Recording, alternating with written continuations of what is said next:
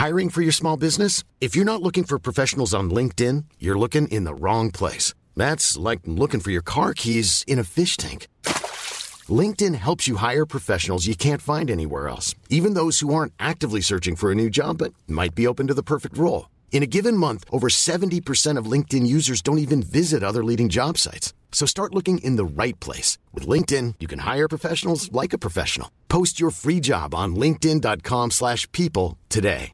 Ready to pop the question? The jewelers at BlueNile.com have got sparkle down to a science with beautiful lab-grown diamonds worthy of your most brilliant moments. Their lab-grown diamonds are independently graded and guaranteed identical to natural diamonds, and they're ready to ship to your door. Go to BlueNile.com and use promo code LISTEN to get $50 off your purchase of $500 or more. That's code LISTEN at BlueNile.com for $50 off. BlueNile.com code LISTEN.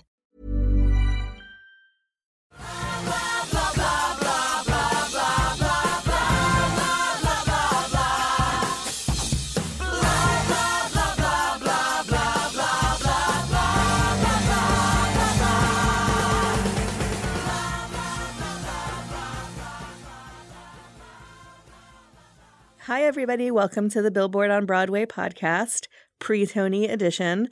I am your host, Rebecca Milzoff, features editor at Billboard and Broadway fan extraordinaire here. So, if you're listening to this episode in real time, the Tonys are just two days away. So, I think it's really the perfect time to check out the Billboard on Broadway archives, um, catch up on the major shows of the past season. I have been fortunate to have nearly all of the Tony nominated musicals, many of their stars and members of their creative teams on the podcast. And in my humble opinion, uh, there have been a pretty high quantity of great conversations lately that make for perfect pre Tony prep if you are a theater fan. We'll have some new episodes coming up soon, but this week I'm throwing it back to one of my all time favorite guests for a Best of Billboard on Broadway episode. In August of 2018, I was thrilled to have one of the most beloved stars in musical theater, Sutton Foster, on the podcast. It's always exciting, I think, when you find that the artists you look up to are actually lovely, interesting people uh, in the real world, too. So it was delightful to find that that was definitely true with Sutton. At the time, she had recently released a great album of music called Take Me to the World, and we talked a lot about how she put together the mix of classic and more contemporary song choices on it, along with her collaborative process with the drama students from Ball State University, who appear on the album and who Sutton has also taught for several years now. But we also delved into her already storied career, how she makes choices about the shows she wants to do, the composers she looks up to, and her roles on television, on Younger, and before that on Bunheads. This seemed like a great time to revisit my conversation with Sutton because she has a whole lot coming up. Most imminently, she's about to start a run of shows at the Cafe Carlyle in New York, the famous sort of intimate cabaret venue, where she will be performing songs from Take Me to the World in concert. Uh, the sixth season of Younger is about to start as well on TV Land. And in the category of major musical things to look forward to, uh, on the podcast, Sutton and I talk about kind of what it would take for her to do another Broadway show soon, what she would want in that project. And lo and behold, it was recently announced that she's going to be returning to Broadway in the fall of 2020, starring opposite Hugh Jackman in a new production of The Music Man, which I'm sure will be huge when it comes. I'll give you stars and the moon and a soul to guide you and a promise I'll never go. I'll give you hope to bring out all the life inside you and the strength that will help you grow. Hello, Sutton. Hi. I feel like I need to sing like Sutton Foster. is here." you need a musical introduction. Um, well, excited to see you here. Um, I have to say, first of all, that I'm one of the people who, in addition to having seen you in musicals over the years, is also a crazy Bunheads fan. So Oh, thanks. you will always be endeared to my heart for Bunheads. Thank you. I love Bunheads. It's uh, it was the, the short-lived love of my life. I kind of wonder, like, how many people who recognize you or come up to you on the street are crazy Bunheads fans. There's a lot of Bunheads fans out there. I was like, where were you? Where where was the noise when we needed you? I know, um, but no, it's been so cool, and it's uh, and now it lives on. You know, I think it's on Hulu, and so many people are are like watching it now for the first time, and I um I just I it was such a special show, and it was uh it was so cool to be on a, a show that was very well loved. It was. I, I, indeed watched the entire thing for a second time on Hulu. So oh, it's, it's I need to do that. I haven't done that yet. It's an excellent way to while away like eight hours of your life on on a rainy day for sure. Okay. um, well, I talking about the album seemed like a good moment to me to kind of dial back and reflect uh, because I see some reflection on the album of your like beginnings with Millie, um, some people who have kind of been in your musical life for many, many years now. Um, so if we could start by rewinding back to that first big moment for you, are there ways that you still see things that you've learned from Millie reflected in your career and the work that you're doing now? Or is it more like people who have kind of stuck with you, like Jeanine Tesori? Yeah. Um, I'm curious, like 16 years later, if you still have moments where you're like, oh, I learned that doing that show. Millie was Millie was a life changing, career changing um, moment for me in my life. And and there are people that I met on that show that I still work with, Jeanine Tesori, who I've now worked with several times. Michael Rafter, who was um, who was our music director on Millie and conductor, is my music director to this date. You know, he's he's responsible for all of the arrangements on the new album. Um, he's like a he's like a true collaborator. You know, when you when you meet someone um, who makes you better. You know, I, I, feel like working with him and Jeanine too as well. It's like you just sort of we we all sort of met in our youth and our beginnings, and then we felt mm-hmm. like we've grown up together.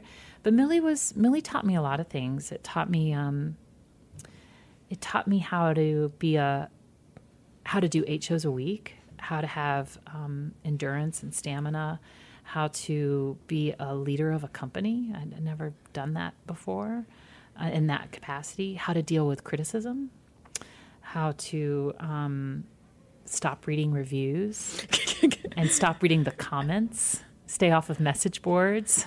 I was going to say, was it message boards back it was then? Was it comments yet? yeah, it was all like, you know, like um, social media. I mean, now it's it's changed since then, but you know, it's uh, it was just sort of the beginning of when uh, people started sharing their opinions online, and it was available for any and everyone to read. And so I, I felt like it.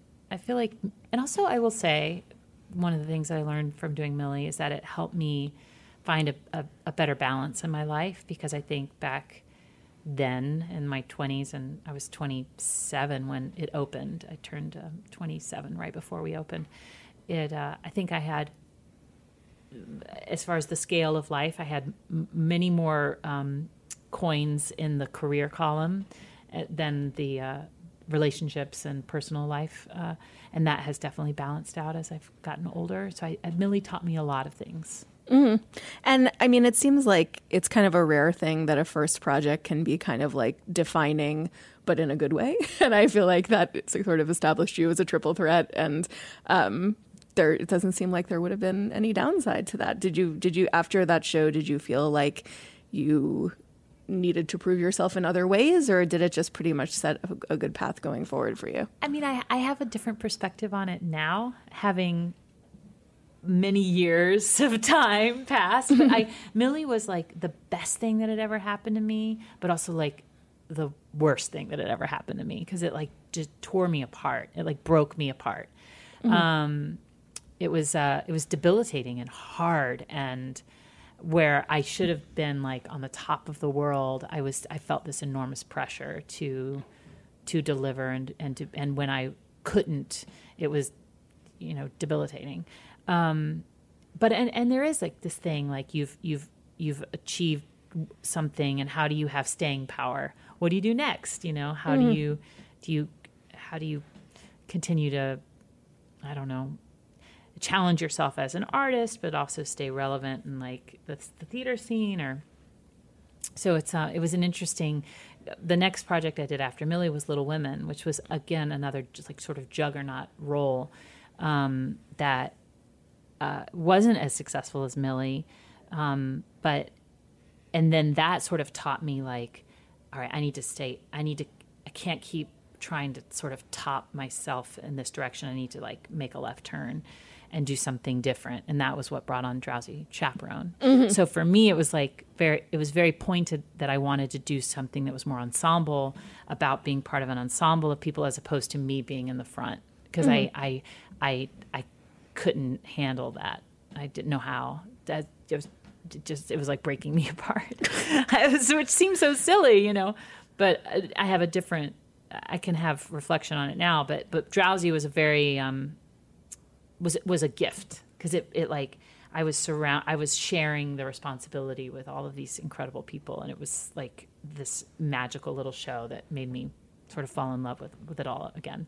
And I feel like that's something that we see on the album that I want to get into too. That it's like, I feel like it's very rare to see a solo album like this that feels like really collaborative. Yes. And like you, I mean, you are the main person on the album, but there are other voices that are prominent. And It was really important to me that the album feel like a collaboration and and I I um yes, it is it is my name on the front, but it, it but it's there's so many amazing people that that went into building the album and I, I wanted to share I, I there's so many there's many duets. I have I have a um, a group number with incredible singers from Ball because it was a collaboration with Ball State University.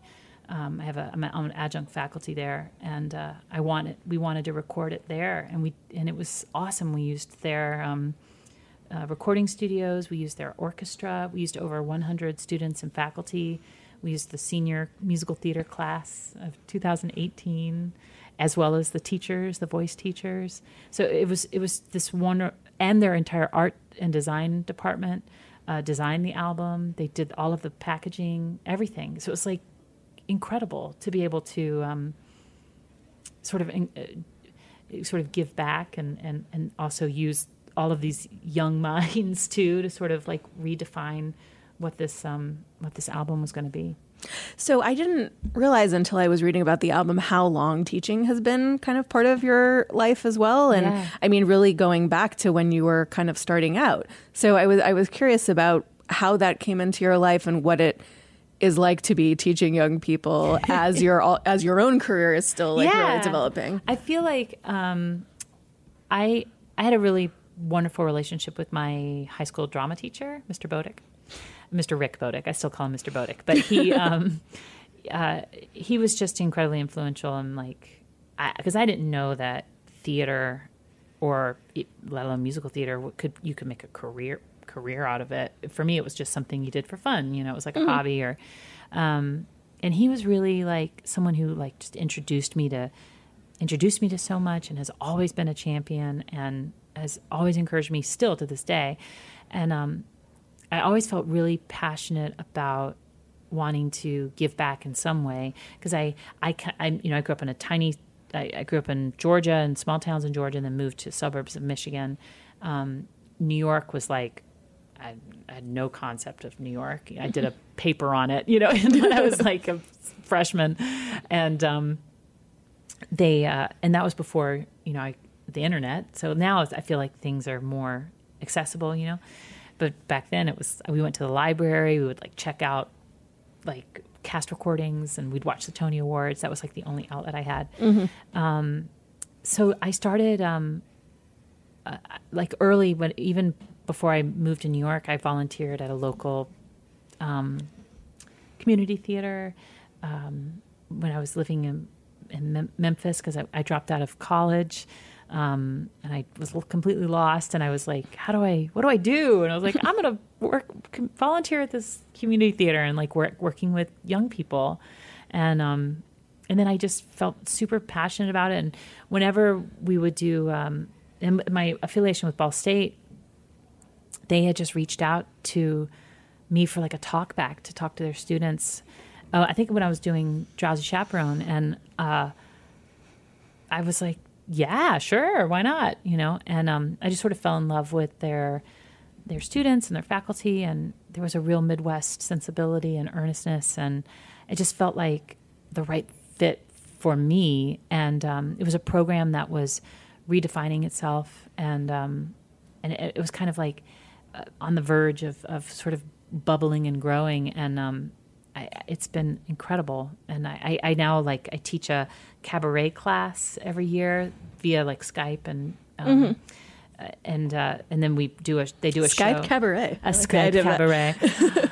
um, they like, a- and then they do a performance in um, Indianapolis, and then in March they do a performance at Joe's Pub here in New York, and so it's like really cool. And we've done and Michael Rafter actually, and I teach it together, and so it just felt fitting that we would incorporate them, you know, with the album, and we've just developed this wonderful relationship with the school, and uh, I, yeah, it just it just is it feels like it's so important to me. And and it's also like really important to me to be able to share as my career has evolved and changed now being in television. And I feel like I have oh my gosh I learned this today. I can like share it with this and tell someone else. yeah share it with this like next generation you know and um, sort of share my experiences and and how like you don't have to you can work really hard and you can kind of keep challenging yourself and and you can I'm you know I'm I'm from the Midwest too you know? It's like you don't have to be an asshole to kind of succeed and how to like how, Worthy lesson. yeah you know? Like you can like work really hard and and um and and things things can work out know and you've directed there too a couple of I've shows. co-directed, Okay. yeah. So um, Bill Jenkins is the chair of the of the department, and he's he's just been my my like champion there, and so he he um, they did Drowsy Chaperone and they did Shrek the musical, and I, I was able Okay. to come in and sort of help with casting and and sort of give some insight into you know my experience of what it was like doing it on Broadway, and and sort of share some some um, character development and help them help them with their productions. That makes sense. I was wondering if, like, secretly you were like directing your own Sweeney Todd. Or yeah something. i mean that would be amazing but a lot of it is um because my because i'm so busy which is incredible i'm um my time they the bill has been able to like um he's been able i've been able to come in for like little snippets of time to kind of uh you know f- come in and sort of d- dance around and and flit off some pearls of wisdom or something um but but yeah in I'll say 2025 Sutton Foster's production of Sweeney Todd. I'm the world is waiting. it sounds amazing.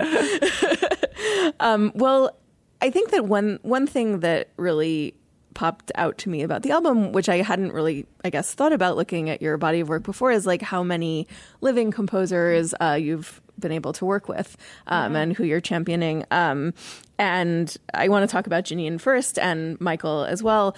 Um, what do you think was kind of the foundation of that relationship starting, and what kind of made the two of you click as a partnership that has kind of continued through the years since then? I think Jeanine is. I think she's a gen- I think she's a genius. I um Fair statement. Fair statement. I love I love being in a room with her. She elevates everyone around her. Um, she is. She's also so she's an incredible collaborator. She is so willing to say, "Okay, no, that doesn't work," or "Let's do it. Let's try this," or blah blah. blah you know, like, what do you think? Or, um, I, I just think she's a total badass. Like I would follow her anywhere, and if she calls and asks me to do anything, I would do it in a heartbeat without asking what it was. I um, the other person I I can put in that category is Amy Sherman Palladino, and and Leigh Silverman, who I've worked with now as a director several times. They're just women who they're strong, powerful women who make everyone better and I just love. She makes they all make me better, and I um I I feel like I I just don't want to let I never want to let Jeanine down. You know I um I just uh I've loved working with her. Um, we did Millie, we did Shrek, and we did Violet, and she's just the best. I hope that I get to work with her again and again. And her and it's a real like variety of Oh. things that she's done too i mean do you see kind of a through line about like what makes her music so great to you to perform It's like um, it's like we share a voice. I guess it's like a sim. it seems really weird to say, but it's like she, we like know each other it's like it's it's the secret. It's that secret thing. You know, it's like that chemistry thing. You know, it's like it's hard to define. Um, because you can work with people and you're like, oh, we're not on the same page, or it doesn't, it doesn't fit, or I can sing, I can sing someone's music, and I'm like, oh, geez, this is not, this isn't doesn't work. But there's something about Jeanine, like the minute I start to learn a song of hers, it's as if it was written for me, which I there have been songs that have been written for me, but it's like she just like we like understand each other. I was gonna say at this point, like I would think she is writing to your voice almost since you've worked together so much. Yeah, it's it's uh, like it's one of those amazing things, and I- and I feel that way about Michael Rafter too. It's like, um, I you know you you, you hope that a lot of people work um, solo. You know, a lot of people work on their own, or you know, I I, I find especially in creativity or anything creative or art, the arts, it's like collaboration is the key. You know, and you hope that you find a collaborator who who by working together you you actually make each other better because you what what you you're better together than you are on your own. And i, I feel that way about michael rafter. It's like we come together and we both are better. And it's like i can't uh, there's I, I, there's no one else that i could sing with than him I'm Sandra, and I'm just the professional your small business was looking for. But you didn't hire me because you didn't use LinkedIn jobs. LinkedIn has professionals you can't find anywhere else, including those who aren't actively looking for a new job but might be open to the perfect role, like me. In a given month, over 70% of LinkedIn users don't visit other leading job sites. So if you're not looking on LinkedIn, you'll miss out on great candidates like Sandra. Start hiring professionals like a professional. Post your free job on linkedin.com/people slash people today. Millions of people have lost weight with personalized plans from Noom, like Evan, who can't stand salads and still lost 50 pounds. Salads, generally, for most people, are the easy button, right? For me, that wasn't an option. I never really was a salad guy. That's just not who I am. But Noom worked for me. Get your personalized plan today at Noom.com. Real Noom user compensated to provide their story. In four weeks, the typical Noom user can expect to lose one to two pounds per week. Individual results may vary. So was he and or Jeanine instrumental in kind of coming up with the concept for the album in the first place? Was that a conversation or more something that came purely from you? Michael and I, um, we do lots of concerts, and we we started doing. We did like a, the the very first concert we did was an American Songbook for Lincoln Center back in 2004, right after I left Millie. It was the first time I'd ever done something like that, where you're like, you know, it's like the cabaret art form, or the, I always call it a concert because I'm like, because somehow cab, the word cabaret can have such like lots of feelings. You People have like, lots of feelings. sitting on a piano with a glass of wine. so I'm like, I'm like, we do concerts, but um, and then we did an album uh, in 2008, I guess. That was uh, really derived. I, I had gone was going through a divorce, and Michael had gone through some health issues, and we were both. That album was my first album, which was called Wish, and it was really like this album of healing for both of us. And um, and then, uh, but we we've just then we just kind of kept doing concerts and like we we could have a tour shirt that would have like you know lots of cities on. We just all over the country, the world. We started doing symphony stuff, and we knew we wanted to do another album, but we didn't feel like we had the. We just didn't feel like we had it, like whatever the, the album was going to be. And then, um, my husband and I adopted a baby girl, and suddenly the songs that we were looking at and the music that we were being that, that we were drawn to started to shift because I had this new life in my life and I I was suddenly a mom and like so the album started to take place. Mm-hmm. So that was really what formed the album was the birth of Emily, my daughter. The, the only thing that I'm missing, which I've never seen one of your solo shows, but I feel like I've heard so much about you singing Mabel this time Oh. to your dog um, that I'm a little sad that's not on the album. that But- didn't that didn't make the cut. I know poor Mabel's having a hard time. Mabel's my dog, and so she was the first, and then we got Brody, our another dog, and then she was like, "Why have you done this?" And then we brought a human child, and now she's just Beside herself. yeah, she's really. She's really having a hard time. So I, I should have put Mabel this time on the album for her. At least she gets to be serenaded. Yeah. It's amazing. Um, well, I was going to say that this does not just feel like cabaret on tape. Um, and uh, going back to the collaborative aspect of it, um, did did you initially have all of the students in the room with you or would you start out working on things by yourself or was it always sort of being in the room with them For the album? yeah. We had put together for um, so what's interesting is like so the final track on the album is every time we say goodbye which is a cole porter um, song. We had been commissioned by the cincinnati pops to to do four uh, origi- not original four new arrangements of cole porter. This was um, um, two years ago and um, so we for the cabaret class at ball state we decided to focus on cole porter and one of the songs that they sang at the end of their class, at the end of their show that they did was Every Time We Say Goodbye, arranged by Michael Rafter, this beautiful a cappella version. And then when we sang, at, we, we had them sing it at the, with the Cincinnati Pops with full orchestra, orchestra coming in. And I knew I wanted to include that on the album. Now, the label was like, but you're not singing on it. It's just the students. And I said, but that's what the whole album is about. The whole album is about collaboration and about the future, you know, about these this is the future this is the next generation, you know. It was all like it was like a gift for them. It was like we this is the whole point. And then the um the on my way, I'm on my way, on my way was actually written for um six singers and we I, we did it at a uh, I did a concert at, at Lincoln Center um, in April of 17, right after Emily was born, and um, and six moms sang it, and uh, and I and I knew oh I want to do this on the album, and two of the moms were Darcie Roberts and Megan McGinnis, who I do duets with on the sh- on the um, album, and then we decided that the other voices would be the three other voices soloed are um, the faculty voice teachers at Ball State, and then the, the, the chorus are the musical theater seniors and alumni at Ball State. So it was all done very. Um, the, the the piece had already been created, and then we decided to open it up and include everybody. that's so cool Yeah.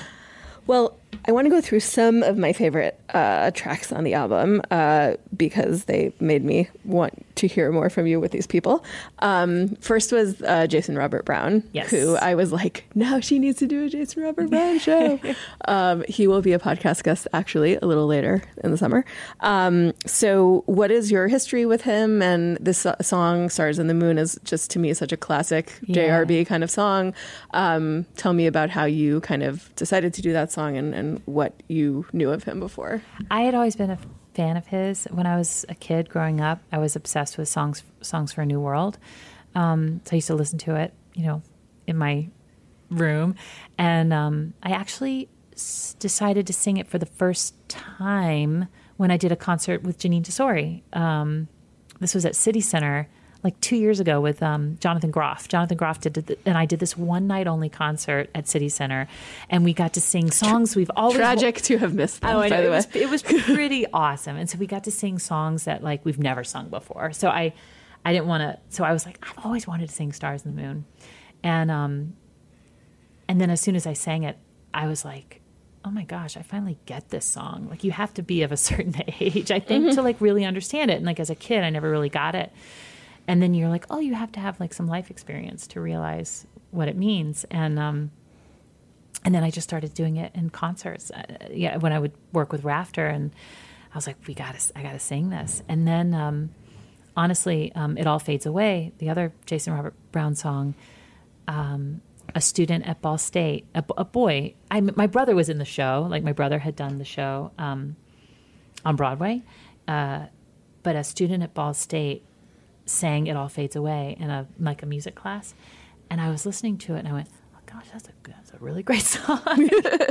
and I said to Michael, I said, because I had been talking to Jason Robert Brown because we're friends, and I, I I told him that I was working on an album, and I said, "Do you, you know, do you have any trunk songs or any like things that haven't been recorded or, you know?" And he was sort of sending me ideas, and he sent me another song from um, from Bridges, and I was like, "What about it all fades away?" And we started working on that, and then it became like it's like one of my favorite things I've ever I've ever done. So were you actually working with him when you were With Jason? Yeah. No. And I was um and we we did it all with I did it all with Michael. Okay. And then uh and I just was praying that Jason would give us his blessing. And then I did a concert with Jason um just like a one night only uh, because he has a residency at Subculture here in New York. Yes. And I got to sing I sang Stars and the Moon it all fades away and then two three of his other songs that i learned for that night but i got to sing them with with him and that was wild i was like what is my life like this yes, is so really cool. cool accompanist? yeah yeah it was pretty wild Yeah, no, I, I love those.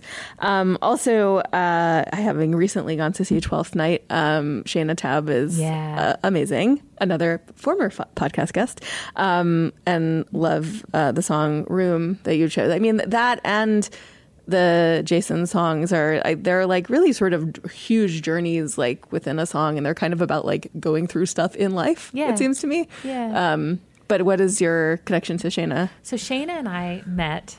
This is a wild. So I um I I taught. This is such a. I taught two semesters at NYU, and um, I, I ended up doing. I did two sort of cabaret class. That was before I, I started working at Ball State. So I did two sort of cabaret classes at NYU, and then I did. I taught the freshmen. Um, I can't remember what year. I did a vocal performance. So I ended up teaching like 60 freshmen, a lot of which are now like on Broadway and doing really well, all because of me. No, um, I did nothing. But they, um, uh, actually, J- uh, Jelani, uh, Jelani's in Frozen. He was one of my students. And um, Ari'el Stachel, who just won the Tony for Band's Visit, he was one of my students. Oh my god! Isn't that wild? I know. I'm like, wow.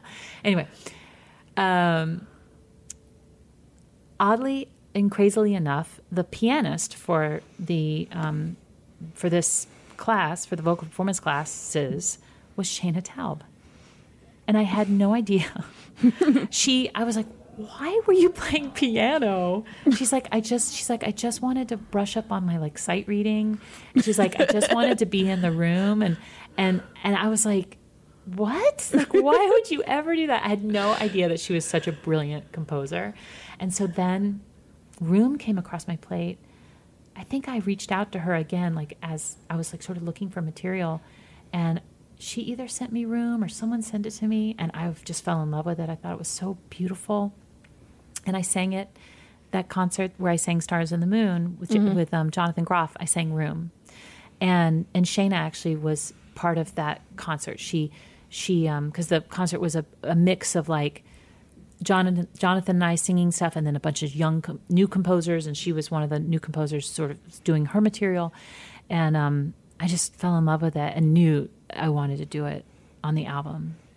I feel like Shaina is always popping up in places you don't expect her, like that is, sort of. which is so awesome. I just will never forget. I was like, why are you playing piano in like freshman vocal performance class? yes, She was just like the coolest. She's just the coolest. It's. I feel like she is kind of like the cool piano playing singer songwriter girl who, like, I kind of wish I was. Yeah, right? Also, very exciting to see you singing Sondheim. yeah. Um, and uh, Yeah. I, I sort of wonder, like, is there a Sondheim show that you would want to do in the near future? like, what is your Sondheim wish list? I did a um, one of my favorite things I've ever done was anyone can whistle. We did it at um, City Center En- City Center Encores back in 2010. Excuse me, burping. Um, sorry, and uh, it was just incredible. Like to work on his music and to he was in the room and I was like frozen. I was like I, I lost the ability to speak. Um, I mean, I would love to do a Sondheim show someday. That would be a dream. Sweeney Todd, maybe someday. It's like my favorite show ever. Who would you be in Sweeney Todd? Oh, eventually, Mrs. Lovett, Yes. right? we got to maybe in a couple years. Your time is coming and my time is coming. to, to break out your Cockney. um, um, I and there is um, some pop on the on the album, some James Taylor and Simon and Garfunkel, and I was curious what your kind of personal history and relationship to pop music is. I kind of think of you as someone who must have like come out of the womb tap dancing, but I know, right? Well, see, but I also grew up in the 70s, right? So, like, my mom used to listen to, I always joke about the eight tracks, and she used to listen to John Denver and James Taylor and Dan Fogelberg. And, you know, I grew up like Carole King and um, Simon and Garfunkel. And, like, uh, I, I grew up listening to all this stuff. And, like, I love folk. Like, if I'm, every people always ask, like, what, what do I listen to? Either nothing, like just silence, which is awesome or like today's hits like i listen to like the pop the, the like today's pop which i couldn't tell you who sings what but i like will bop along you know? It's like anything that, or i'll listen to like folk or something that's like super chill. Mm-hmm. but um but yeah like james taylor is one of my favorites and i i just i would love to do a whole a whole james taylor album or john denver too No, it's I like the James Taylor arrangement a lot. It's like a little Oh, different from the way I'm used to hearing that song.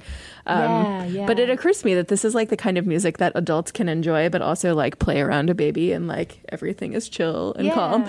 yeah, yeah. We we I mean the album is definitely eclectic, but it's um it's a culmination of many many years. Like we've it's evolved. Uh, we didn't want to just um and we over recorded it. I mean, we there are three songs that we recorded that we didn't include. Like we really everything was very thoughtfully selected and and and it and has taken like years and years to sort of come to where where I am right now in 2018. You know, as an artist, as a person.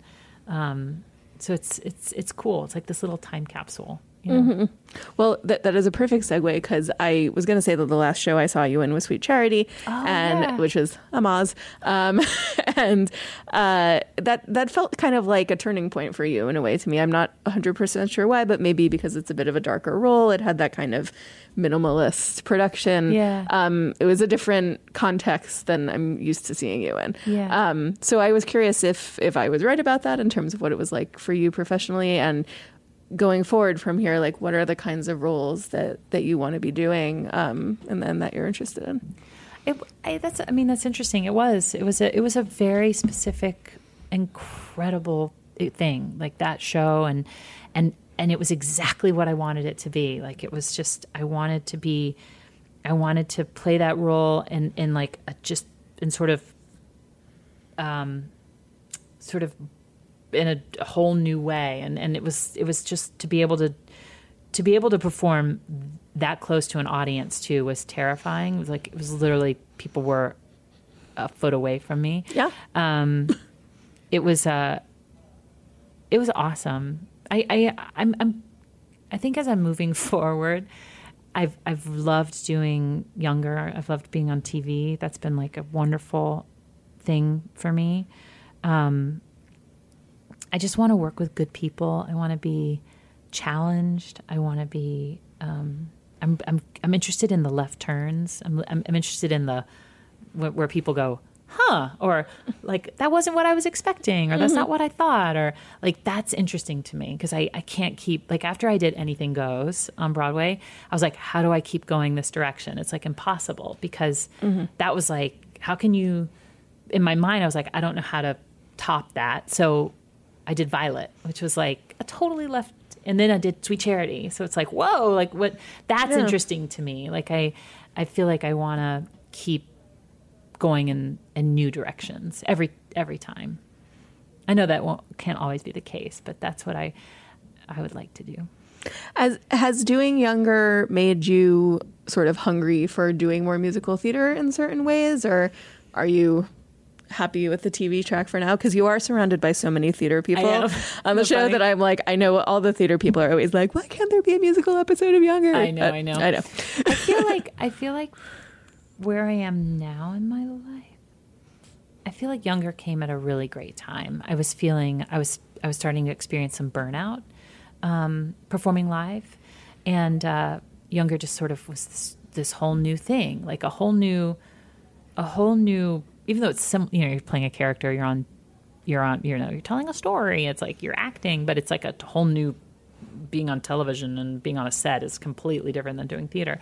So it was like this whole new thing that i got to learn and um and that was just a wonderful opportunity. But i uh i would absolutely love to to do a, another show if it feels if it's the right thing and it feels right. Um I've, I've got like irons in the fire and, and some some things that are exciting, but I, I really want it to feel like something that's that will be challenging and exciting. Well, I was going to say there there must be offers occasionally for you to come back here because you're definitely missed. And everyone, not everyone's here. like, "You've you've left Broadway for television." I was like, "Wait, no. I hopefully hopefully Broadway will will always be here." yeah, like I feel like Sweet Charity was just like a couple of years ago. Yeah. yeah, that was. I I believe that you will be back soon. Okay. I choose to believe. Okay. Well, thank you for coming. It's was great to talk to you. Thank you so much. Yay. As long as you like. So close your eyes. You can close your eyes. It's alright. Sutton Foster will be performing at the Cafe Carlyle June 11th through 22nd, and also in an extension June 25th through 29th. And Younger will be back on TV Land starting June 12th. If you're a fan of the Billboard on Broadway podcast, or before the Tonys, you just want to get into it, which I fully support, you can find us on iTunes, where it is easy to give stars and nice reviews if you like the podcast. We're also on other platforms, including Google Play, Spotify, and Stitcher. You can find me on social media at Rebecca Milzoff on Twitter and at You Down with RMM on Instagram. And you can always tweet or talk about your love of the podcast with hashtag Billboard on Broadway. If you're a fan of print media or even of web media, you can find a bunch of pre Tony interviews that I've done with people like Hadestown's Amber Gray, uh, the Proms, Caitlin Kinnunen, and uh, Oklahoma's Damon Daunno on Billboard.com. And you can also find a big kind of Tony nominee preview that I did in the last week's issue of Billboard on Stands. If you can find it, go for it. And hope to have you back for a new episode soon.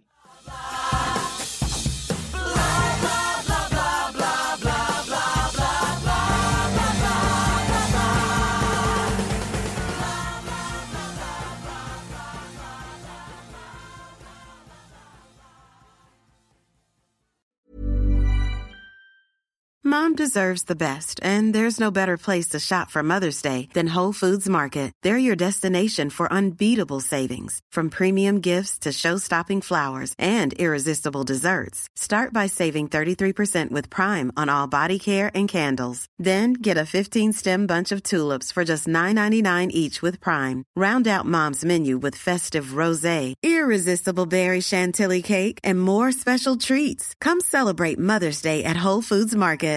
Planning for your next trip? Elevate your travel style with Quince. Quince has all the jet setting essentials you'll want for your next getaway, like European linen, premium luggage options, buttery soft Italian leather bags, and so much more. And is all priced at 50 to 80% less than similar brands. Plus, Quince only works with factories that use safe and ethical manufacturing practices. Pack your bags with high-quality essentials you'll be wearing for vacations to come with Quince. Go to quince.com slash pack for free shipping and 365-day returns.